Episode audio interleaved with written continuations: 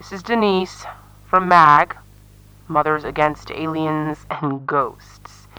Checking in, changing batteries. Day 28, 9:25 a.m.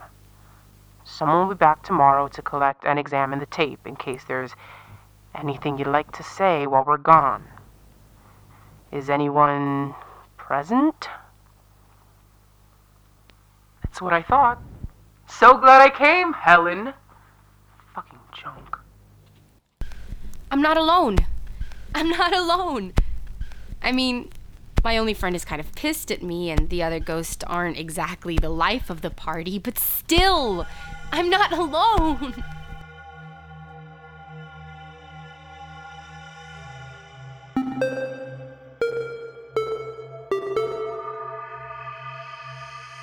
I was wandering the camp when I ran into the ghost girl. Well, into isn't quite the right word. Neither is ran, come to think of it. We're not solid, so we just kind of, I don't know, collided? Ghosts can touch each other, but it doesn't really feel like touching on Earth. It's like when you get hit by a really strong burst of wind. If it weren't for the way her edges blurred into the mist, I wouldn't have known she was a ghost. She was totally solid. I learned later that most ghosts aren't like that. They flicker, or they're transparent, or they take on some weird eldritch form designed to communicate the depths of their tortured souls. But Vicky, that's her name, Vicky. Her image was so clear that it almost hurt to look at her. Like staring straight into the sun and getting spots in your vision. I couldn't look away. Of course, just because she looked human didn't mean she looked normal. She was dressed like a pre prison Manson girl, if Manson girls showered more and listened to men less. Her pants were red, and her shirt was essentially a brightly colored bag, giving her an oddly Casperesque silhouette.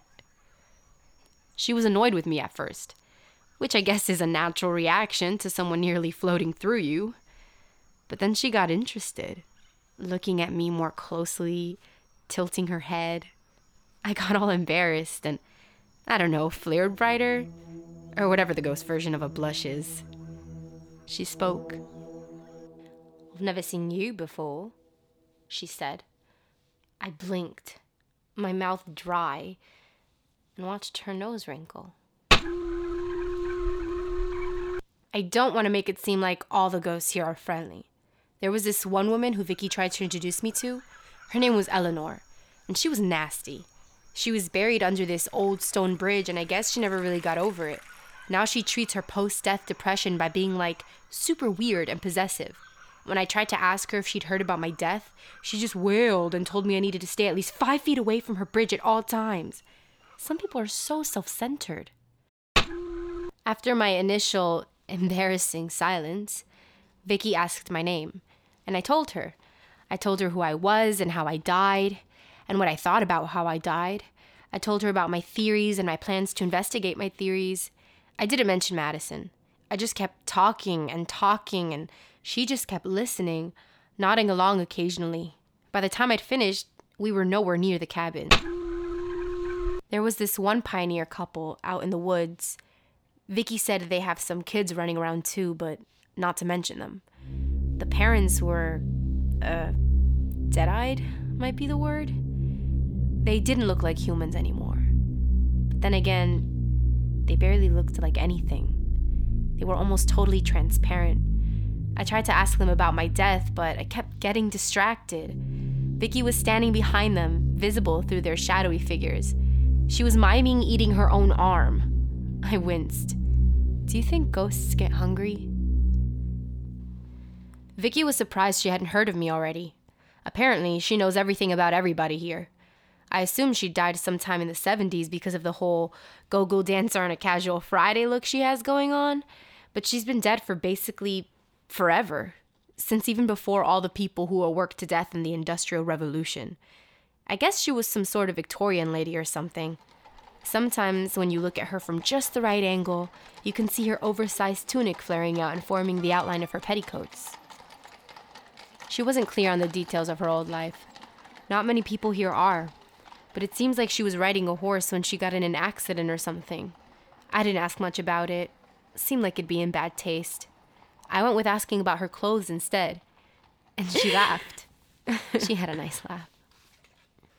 According to her, it all changed sometime in 69 when a bunch of women came to Harding for a Woman with a Y Wilderness Liberation Retreat and anti capitalist s'mores contest. I guess they talked about the usual 60s stuff. A man, probably, or maybe disco. Vicky got super into it. She became like a full fledged convert, reading bell hooks over their shoulders and scaring the shit out of wannabe rapists circling in the park. She even claims to have burned her corset, which I don't know if I believe. It's not that I don't want to, it's just, what does an afterlife fire even look like, you know? While we were wandering, we met this old timey lumberjack. I always imagine lumberjacks with these full, luscious beards, but his was more of a patchy mustache goatee combo. He looked like a mid pubescent teen boy, or a porn star pretending to deliver a pizza. It was seriously creepy, like the scariest thing I've seen in the afterlife so far. We caught him on his way to meeting these old drug dealers. I tried to ask them about me, but they weren't that helpful. One of the dealers is an inspirational speaker now, and he just kept telling me to move on. He offered me advice on how to maximize my haunting potential, but I just couldn't bring myself to pay the $5.99. Apparently, Vicky was on her way to see the Girl Scouts when I ran into her. Vicky loves the Girl Scouts. Whenever they come to camp, it makes her whole fucking afterlife. She went on about the healing power of sisterhood and collective liberation for like 10 minutes. I just kept thinking about Madison, her fear and the bitchy way she thought about most of her troop members. I wanted to tell Vicky about it, but I didn't want her to get jealous because I got to spend time with the girls and possess them and stuff. Vicky's like the nicest person I've met in a while, and I just. Oh, shut up. We also met this guy who died hiking. He was on one of the park's more dangerous trails and he fell. His name's Sucky, and he used to be a kindergarten teacher on the Shinnecock Reservation. He and Vicky are pretty good friends, and I could see why. He has one of those smiles that made you feel proud just to know your ABCs, and he seemed genuinely sorry that he couldn't remember anything about my death. When he heard I'd seen the Girl Scouts, he rolled his eyes. He said, Preteens are always spreading that old Harding is built on an Indian burial ground theory. Whatever's going on here, he said, we've got nothing to do with it. A good chunk of the ghosts here come from one event, way back in the 50s. Vicky says she saw the whole thing. There was this one dude, a super charismatic cult leader, like Tom Cruise, without the couch jumping. Vicky says she never thought he was that hot, but the woman in white used to wail over him. He started out as a regular pastor at a regular church. But I guess that wasn't special enough for him because as time went on, he got super obsessed with the demony parts of the Bible and started telling everyone that there was a great power living here. He believed they had to activate that power to bring the Antichrist or the rapture or whatever. Vicky says all the ghosts came to watch the sacrifice. We can sense that stuff apparently. Upcoming deaths or tragedies. The whole population is drawn to it, like moths to light, or, well, dead people to death. Like 20 people died that night, but no demon rose. Instead, the park gained a bunch of pissed off zealots in some seriously unfashionable robes. The cult leader isn't one of them. He ran off, of course, leaving his followers to stew for all eternity. I'm guessing they're who you're looking for, or at least who you thought you'd hear from. It was a good idea, putting this tape recorder in their old shed slash church, except that none of them really hang out here anymore. The afterlife gives you plenty of time to get your brain back, and some of the members actually turned out pretty cool. One of them even said she liked my hair. As Vicky was quick to point out, there are also plenty of people here who died by suicide.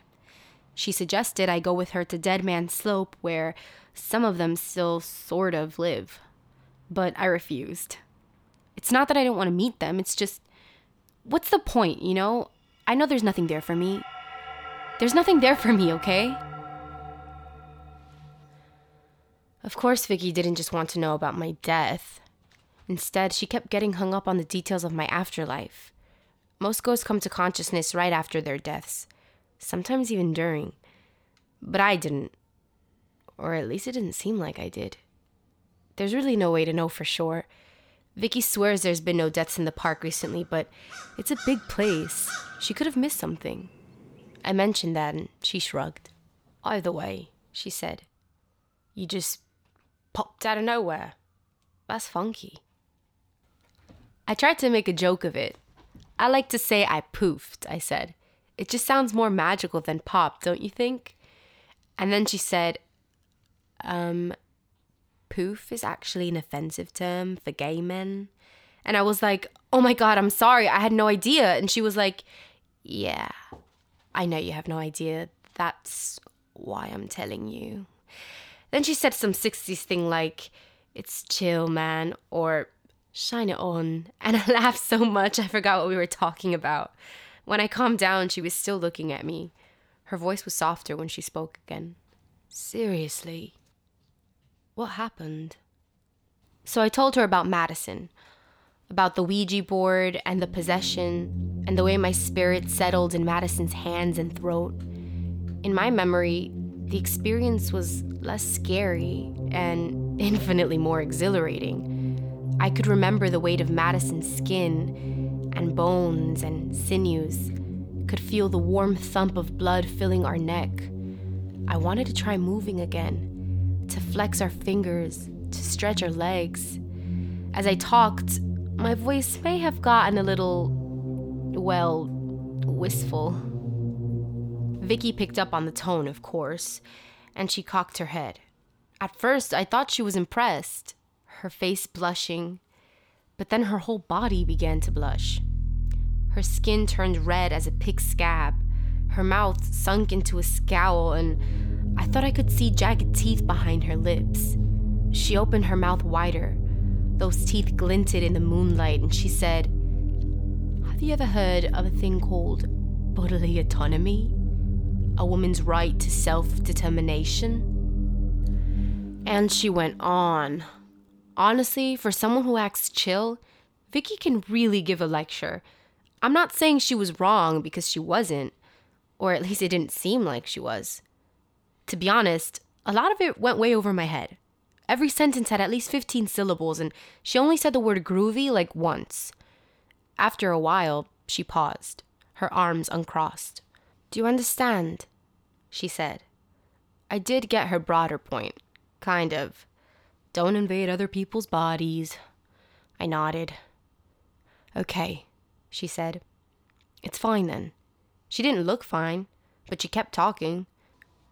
Just don't do it again, okay?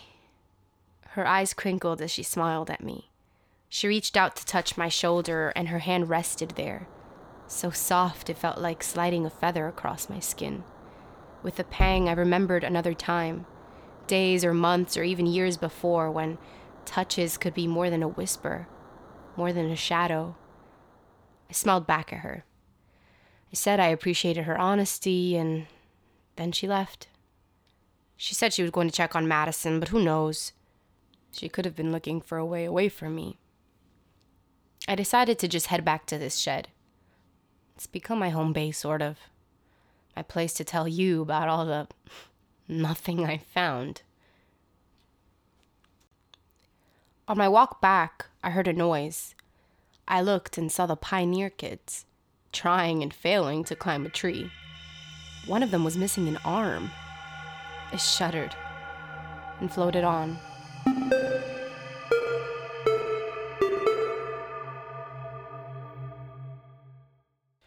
Overkill is written and directed by me, Leah Hagen. Sound is by Juan Giordano, and all voices are by Rebecca Rivera. If you liked it, please leave a five star review on your favorite podcast app. Episode 3, 666 Spray Painted Dicks, will be released on Thursday, January 4th. In it, we'll hear more of Helen and Denise's epic feud for control of the PTA. Also, I and Vicky will do some ghost stuff, and Madison's condition worsens. Thanks for listening.